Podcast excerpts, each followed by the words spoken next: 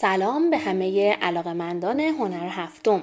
من شهرزاد شاهگرمی در هشتمین برنامه نقدکست مرور کوتاهی خواهم داشت بر فیلم ویتالینا وارلا آخرین ساخته پدرو کاستا فیلمساز پرتغالی.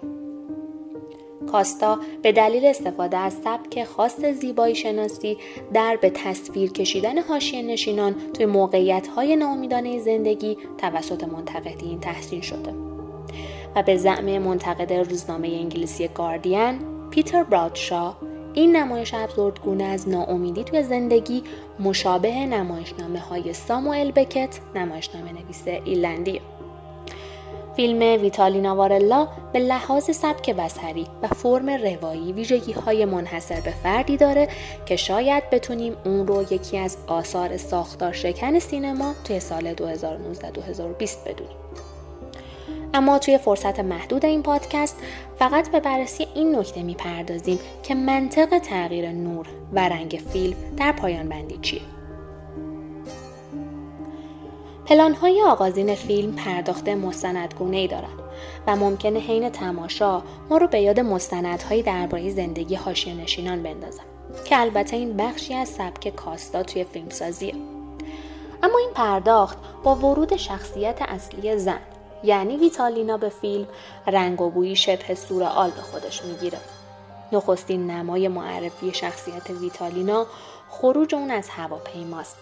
پلان کلوستراتی از پاهای اون که از پله های هواپیما به پایین میان و پس از اون جمع ناشناسی با ویتالینا روبرو میشن که در مورد فوت شوهرش و بازگشت اون به پرتغال حرفهایی رو توی گوشش زمزمه می‌کنن. میزانسن این پلان و کیفیت فیگوراتیو بازی بازیگران مرز میان خیال و واقعیت رو مخدوش می‌کنه و کیفیت سورئالی به فیلم میبخشه. این نماها باز هم توی فیلم تکرار میشن. مثل فصل حضور شوهر مرده ویتالینا و مواجهه اونها با هم و مهمتر از اون فصل پایان بندی فیلم. فیلم ویتالینا وارلا عمدتا توی تاریکی و نورپردازی پرکنتراست سایه روشن فیلم برداری شده. اما توی فصل پایانی ما ناگهان شاهد تغییر رنگ و نور هستیم به طوری که از یک پلان تاریک به نمایی با نور روز و رنگهای متفاوت پرتاب میشیم. شاید برخی ها این ایراد رو به فیلم وارد کنن که این تغییر ناگهانی نور و رنگ در فیلم با منطق سازگاری نداره. اما باید توجه داشته باشیم که منطق حاکم بر فیلم منطق مبتنی بر واقعیت نیست بلکه فیلم فضای سورئال داره و این تغییر به گواه خود فیلم منطبق بر منطق خواب و رویاست ما شاهد خواب ویتالینا و یا خیال و رویای اون از خاکسپاری شوهرش و حضور اون به همراه کشیش تو این مراسم هستیم. پس از برخواستن ویتالینا از خواب فیلم تا لحظه پایان به عکس کل فیلم توی نور روز و روشنایی پایان پیدا می‌کنه. ویتالینا از خواب بیدار میشه و باز نمای کلوستراتی از پاهای اون رو می‌بینیم که برعکس پلان معرفی ابتدای فیلم حالا دارن از پله ها بالا میرن.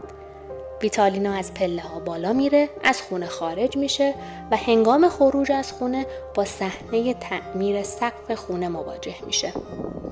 سقفی که توی کل فیلم مدام به علت ریزش و خرابی ترس رو به وجود ویتالینا می آورد. اما این پایان بندی به گفته خود پدرو کاستا شاید اون چیزیه که در شعن ویتالینا وارلاست در شعن صبوری اون. صبوری یک زن که هنگامی که چهرش رو توی تابوت می‌بینیم هیچگاه نمی‌تونیم به رنجی که اون برده پی ببریم.